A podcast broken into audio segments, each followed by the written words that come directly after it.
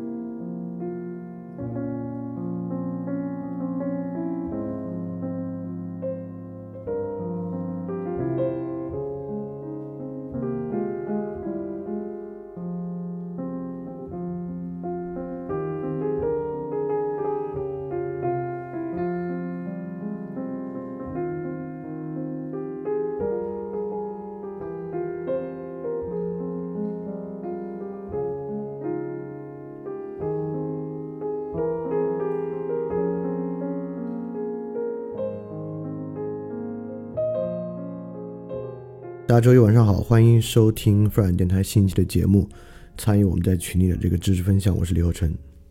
那么这个是个人主义平民社会这个年度专题的第九期啊，然后九期也追平了我们史上最长的专题节目，就是欧洲近代史与近代思想史的这期节目。所以说从今天这期节目之后呢，然后从下期节目开始啊，这个就是有史以来最长的一期专题节目了。当然它绝对不会仅仅比那个欧洲思想与欧洲近代史长一点点啊，它可能得到它两倍甚至三倍的篇幅。现在现在就具体有多少集我自己也说不是特别好，但是应该会比那个长很多。那么马上开始讲今天的内容。那么呢，这个是我们这个主题的第三期第三个部分。那第一个部分我们讲的是个人主义平民时代的复杂性，第二个部分呢，我们讲的是个人主义来临之前的时代。在个人主义来临之前的时代里面呢，我们讲了很多的内容啊，其中包括有这个古希腊，就是个人主义的起源，我们讲了个体叙事，就是从奥勒留、奥古斯丁到卢梭到陀思妥耶夫斯基，然后我们还讲了影响我们现在的基本传统中西方的等级社会对比，以及知识分子就是士这个阶层啊，讲了讲这个反思性的主体与政治之间的一些关系。那我们现在大概对于到达今天这个社会之前这个社会有什么样有了一个概括性的认识啊，当然不可能有完整的认识，有了来自于各个不同视角切入的概括性的认知。那我们就在这个概括性认知的基础之上呢，接着往下来看，从我们讲到的之前的时代是怎么怎么一步到我们现在的时代的。那么在这个问题之上呢，其实我们的过去教育之中已经给了我们一个叙事，这个叙事呢大概是这样的。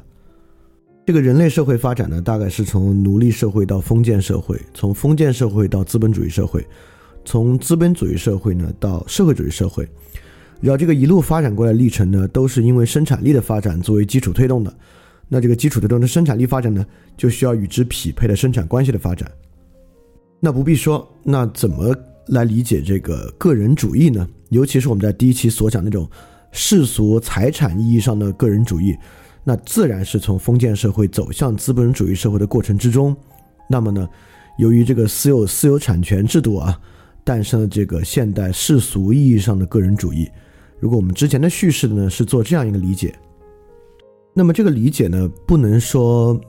完全错误，肯定不行。这个理解本身具有一定的阐释力，但这个理解本身其实阐释力非常弱，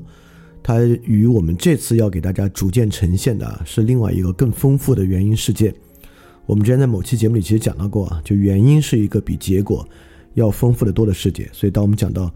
如果我们把个人主义、世俗个人主义作为结果来看呢，这个结果的复杂性在第一期讲了，那么原因呢，会远比这个结果更复杂。所以我们面临的是一个个人主义兴起更丰沛的一个原因世界。当然这个介绍过程呢，不会把它介绍的支离破碎，在这些丰富的原因之中，还是会梳理出一个主线来供大家认识。也就是说，我们提供一个超出现在马克思主义视角和马克思主义叙事之上的一个个人主义产生的根本原因和路径。那我们今天就来讲它的第一部分，大家来一起听一听。那么在介入这个过程之中呢，我们从一个关键的现象开始入手。这个关键现象呢，就是全球总人口。是因为如果这个个人主义时代啊，是与人高速高度相关的，那我们想找到个人主义时代与人相关的一个特别重要的现象。当然与人相关的现象特别特别多啊，你可以从马克思角度生产力啊、生产关系啊，你可以从某种弗洛伊德、荣格意义上的现代心灵开始讲啊，这部分可能是我们在平民社会要着力讲的最多的。你可以从某种技术角度去讲啊，你可以从科学革命、启蒙运动去讲啊，人的观念史的变化等等都行。但我们今天从这个角度切入，大家来看，从这个角度开始到最后，它有没有形成一个阐释力很强的路径？就是说呢，个人主义、平民主义发源，就是现代性发源的这个时期，尤其是从十八世纪工业革命之后这个周期，有一个特别显著的现象，就是人口的高速增长。尤其这个人口增长啊，是自有文明史以来人口最快速的一次增长。在有文明史以来呢，人口增长一直处于一个所谓的马尔萨斯陷阱之中。那马尔萨斯呢，是著名的经济学家，他会说呢，生产发展会遇到人口上限，就社会生产力会遇到人口的上限。当你生产力发展导致人口快速增长，增长到一定限度的时候呢，就一定会发生一个灾害。这个灾害呢，导致人口回落，然后重新再因为生产的发展来导致人口增长这么一个过程。这个东西呢，被称为马尔萨斯陷阱。确实在人类过去的历史之中啊，我们一直不能够突破一个人口上限，就是十亿人的这个人口上限。其实是呃五亿人，就全球的人口呢，一直很难超过五亿人。每次要达到五亿这个量呢，就会有一个大的灾害导致回落。那么在这样一个人口增长的曲线之中，我们明显会发现，它其实是一个逐逐渐渐持续上涨啊，一直到一八零零年开始快速的上涨，就直线上扬的一个过程。但这个过程之中呢，有一个很小的凹口，就是在一三零零年左右的样子啊，就是有一个很小的下凹。这个下凹呢，就是人类历史上一次人口最大规模的回退，就是大瘟疫，从一三四七年到一六六五年期间的欧洲，主要发生在西欧，因为西欧当时是世界上人口最稠密的地区之一。那另外一个当然是中国，中国没有太受到这次大瘟疫的影响。那中国人口快速回落的两个周期呢，一个是元灭宋，一个是清军入关然后灭明朝。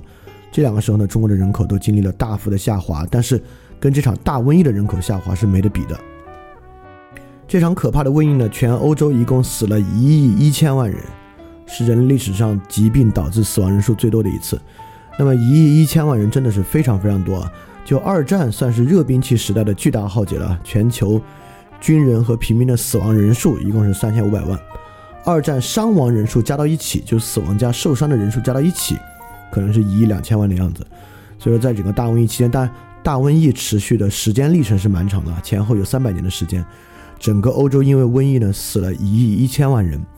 由于当时呢，没有合理的、没有特别系统性的人口登记，所以这个死亡人数占总人数多少呢？大概是一半到三分之二的样子。一个社会啊，死掉一半到三分之二的人啊，这个已经就不可想象啊，就是我们今时今日的人是从小都没有遇到过任何一个跟这个类似的一个现象。就那个时候一年因为瘟疫死掉的人就能有好几十万乃至上百万之多，那今天我们这个世界啊，十年因为瘟疫死掉的人啊，十年二十年因为瘟疫死掉的人一万多人，所以根本不是一个数量级。那么但是呢，就是令人惊讶的是，就在这个瘟疫之后，人们快速欧洲快速进入一个人口高速增长的周期，这是个挺奇怪的事情。我们现在呢就回来聚焦到这个欧洲人口增长啊，我们会发现在一三五零年左右，欧洲的人口经历了一个断崖式的下跌，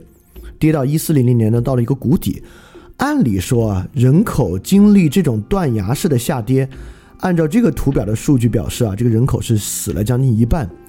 就一个社会遭遇一半人口的大幅下降，那它的人口缓慢补充呢，应该会经历一个较为缓慢的过程，再走到之前的增长率。因为之前呢，我们会发现这个曲线啊，从一千年到一三零零年，欧洲人口的增速呢是逐渐加快的。确实，到中世纪中期呢，我们知道就是所谓所谓卡洛琳王朝文艺复兴那个时候开始啊，欧洲是迎来了一个盛期，迎来了一个比较繁荣的周期。这个繁荣周期呢，就因为这个大瘟疫而打断。但是比较奇怪的是啊，在大瘟疫之后，从一四零零年到一五零零年，几乎已经持平了之前欧洲的人口增长速度。那更不用说在一五零零年之后，一五零零年到一六零零年到一七零零年，这个人口的增速啊就快得不得了了。也就是说，在大瘟疫期间到底发生了什么？经历了这么一场浩劫，欧洲人口的增速不仅没有下降，反而在大瘟疫之后快速增长了，这是什么原因？首先我们要知道啊，我们过去对于世界人口快速增长总是认为是工业革命，但我们知道工业革命是一八零零年之后的事情啊，就是现在图上所展示出这个人口快速增长的巨变趋势，其实是远在一八零零年之前的。当然这里的人口增速还没法跟一八零零年之后相比，但是我们至少能看到一个人口快速增长比起过去的年代增速大大加快，绝不仅仅是一个工业革命之后的事情，恰恰是欧洲在大瘟疫之后人口其实就已经开始快速增长了。那么在这个周期之内到底发生了什么呢？这个会不会是我们洞察个人主义起源一个特别重要的现象？那么在这个周期之内其实发生了什么呢？它发生了这些事情。首先呢，肯定会导致劳动力的超级缺乏，对吧？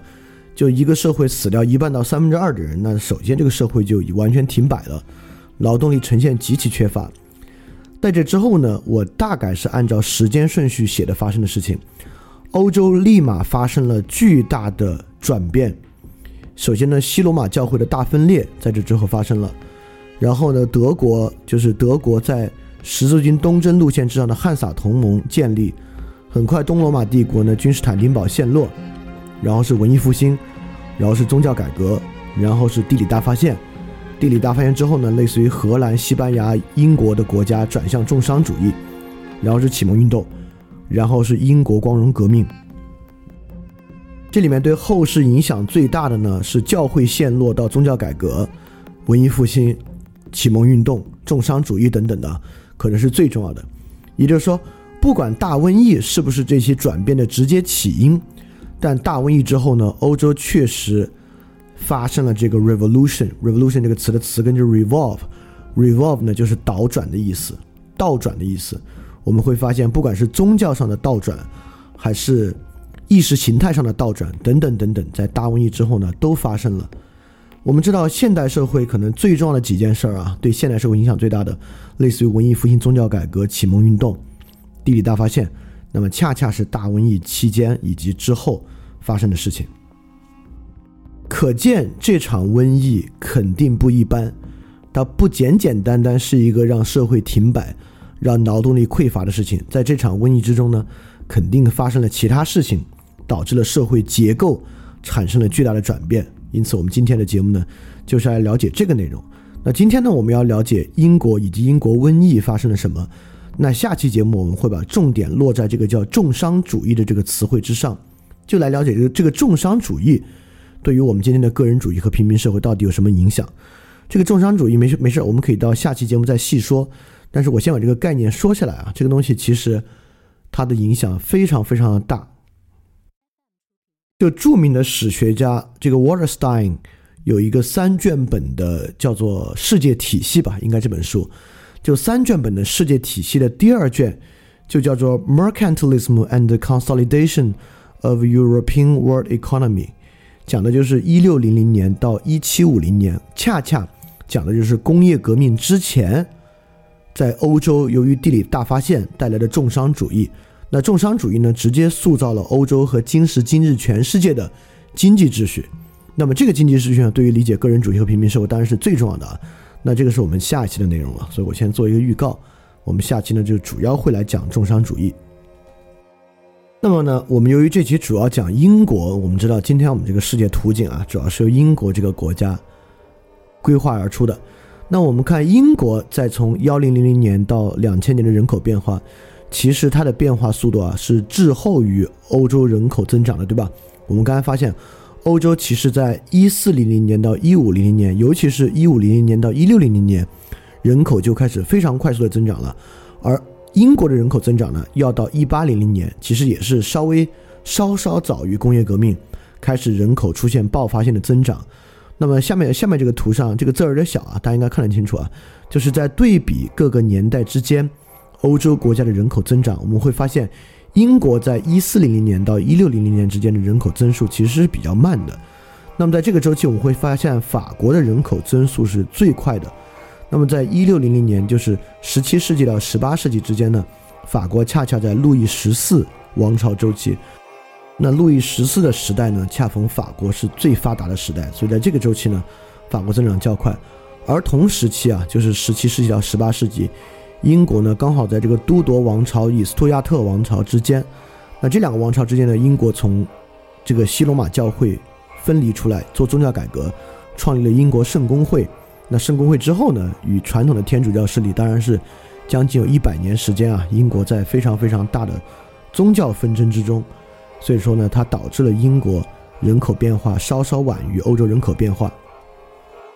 但我们应该非常明白啊，人口变化这个东西啊，包括人口变化的增速和基础的社会结构，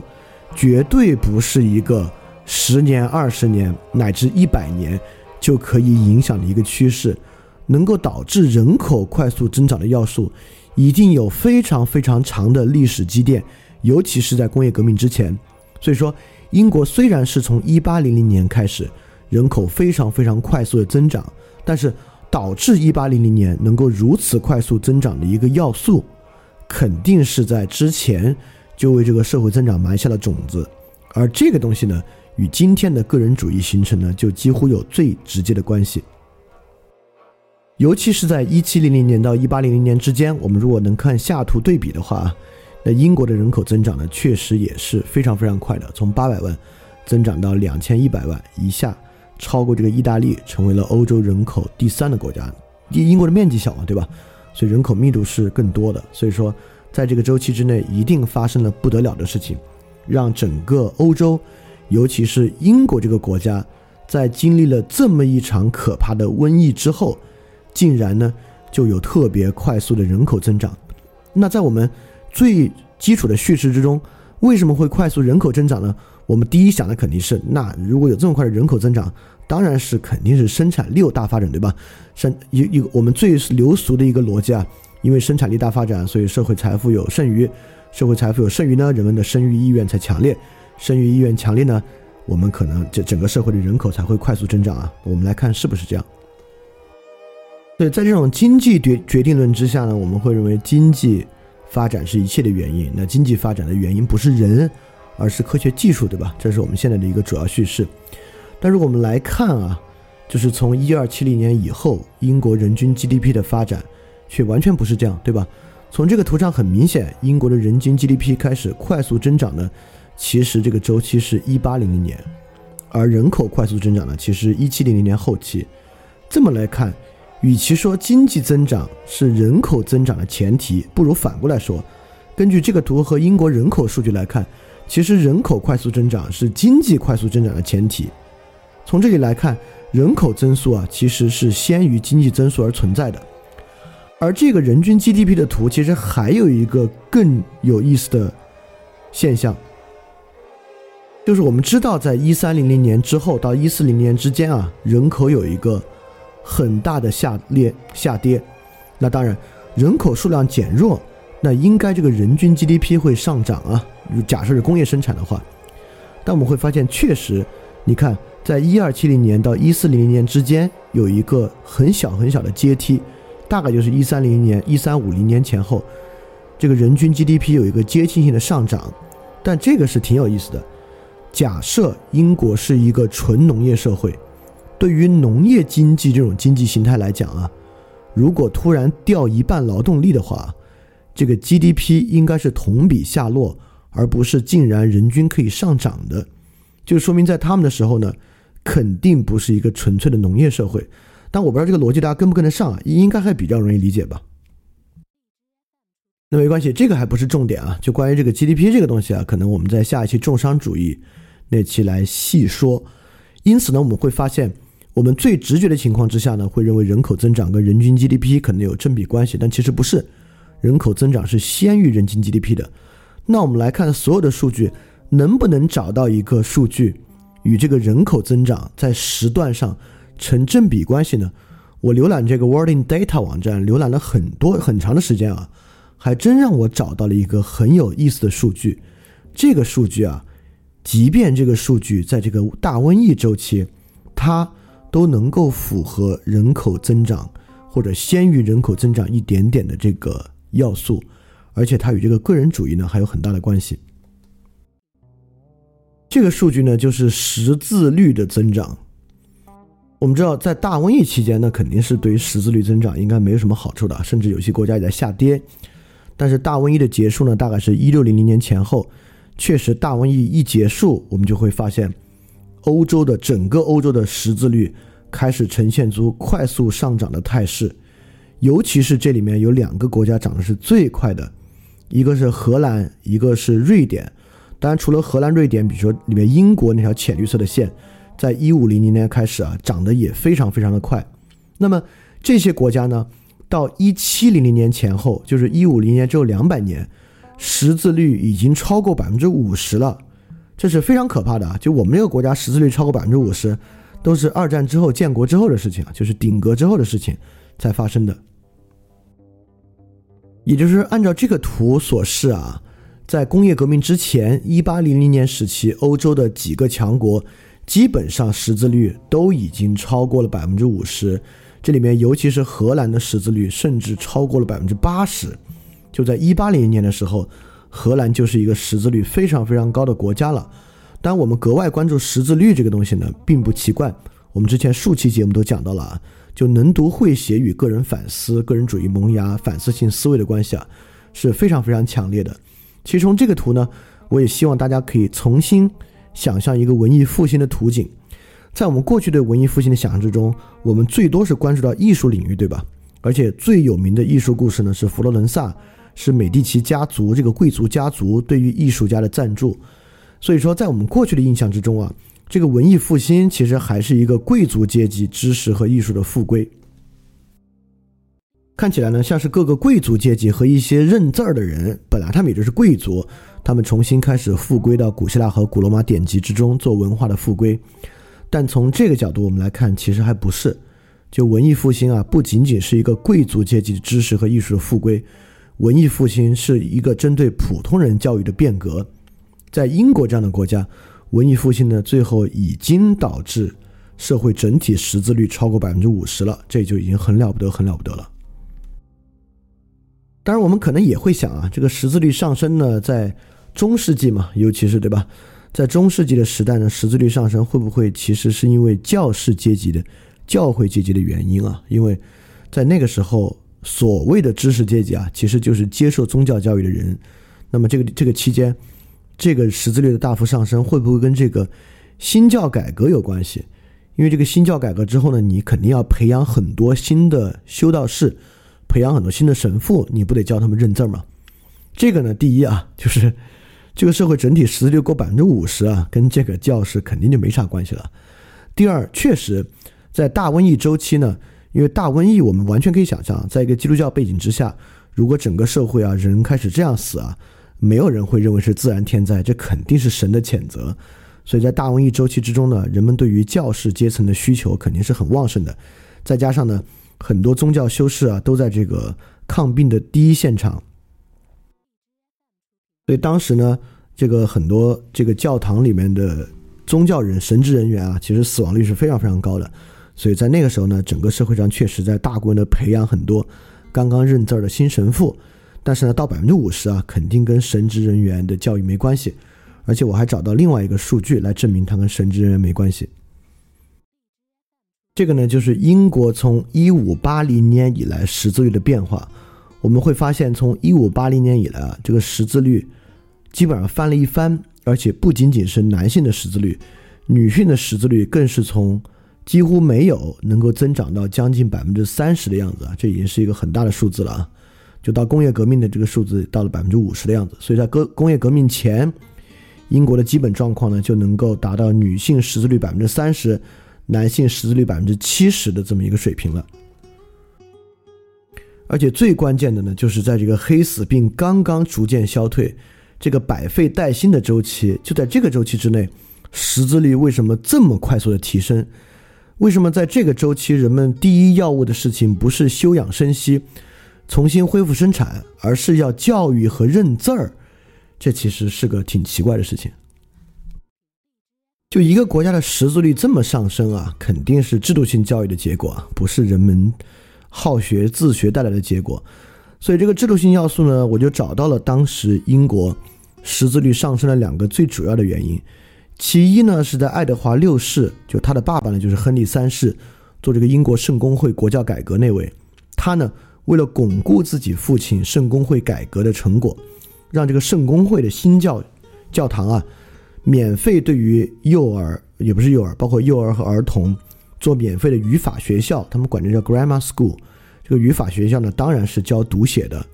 那么为什么当时这个新教要教读写呢？确实我们也知道，之前讲启蒙运动和宗教改革的时候说过啊，就新的宗教改革之后其实不是权力改革，而是教义改革。新的教义改革呢，很多时候需要通过教理，需要论理来推动，包括为什么天主教教会要对应的推出耶稣会这么一个知识型阶层来吸引新的民众参与呢？尤其这些新的民众也不光是贵族，对吧？我们知道海德格尔就是农民孩子，海德格尔最开始上的呢就是耶稣会的教会学校，差点当一神父，那是因为身体不好啊，才没有继续当神父的。那么也就是说，确实新教改革让基督教这个宗教呢具有了一些理论和论理的色彩，因为也是 恰, 恰逢启蒙运动嘛。所以英国第一个跟识字率大幅上升相关的系统化教育呢，就是爱德华六世延续亨利三世国教改革来推行的免费语法学校。但其实影响更大的、啊、是伊丽莎白一世周期推出的这个工匠法令。这个工匠法令呢，要求所有学徒，就是行会的工匠学徒，有一个七年制强制的学徒学习周期，你必须经过这七年学习才可以接活，不管你是一个泥瓦匠，是一个铁匠或怎么样，你有这个强制的七年制学习，学完之后呢才可以出来就业就职。但这个七年制学习是个职业教育啊，当然这个职业教育之中呢也有读写和语法的教育。当然我们也知道，如果这两个东西啊就能够导致英国不管是男性还是女性的识字率都这么这么大幅上升，起码证明一个事儿。第一，当时工匠阶级在总人口中啊已经有很重要的比重了。第二呢，这个阶级中呢男女都有，而且呢识字读写系统理论反思已经成为英国在那个时候一种固化社会结构的方法了。也就是说，怎么样人能够真正脱离天主教而真正的信仰这个圣公会呢？就教会他们读写，让他们懂了圣公会的道理，兴许他们就能够信得更好。那么一个行会怎么能够稳固这么一种社会团结形式呢？我们促使人能读会写，可能这样形成了一个行会秩序，对行会本身的基于理论和论理的认可啊，可能能够起到这个延续社会团结的作用。所以我们明显的会发现，只要在社会中人们认为理性成为一种关键力量，那么我们就要在理性之上来发明知识，并且教授和灌输这种知识，促使这个知识呢起作用。所以福柯的这个知识社会学的洞察是没有错的啊。这个知识社会学洞察呢，就在英国这个国家身上就能得到直接的例证和体验。但我们今天呢，还是想来说明为什么为什么知识和理性会起作用，这个可能才是我们进一步往下深挖要去回答的一个非常重要的问题。所以说我们最开始呢，为大家铺开了一些基础的现象，就是我们透过英国这个国家来洞察个人主义起源所仰赖的一些基础现象。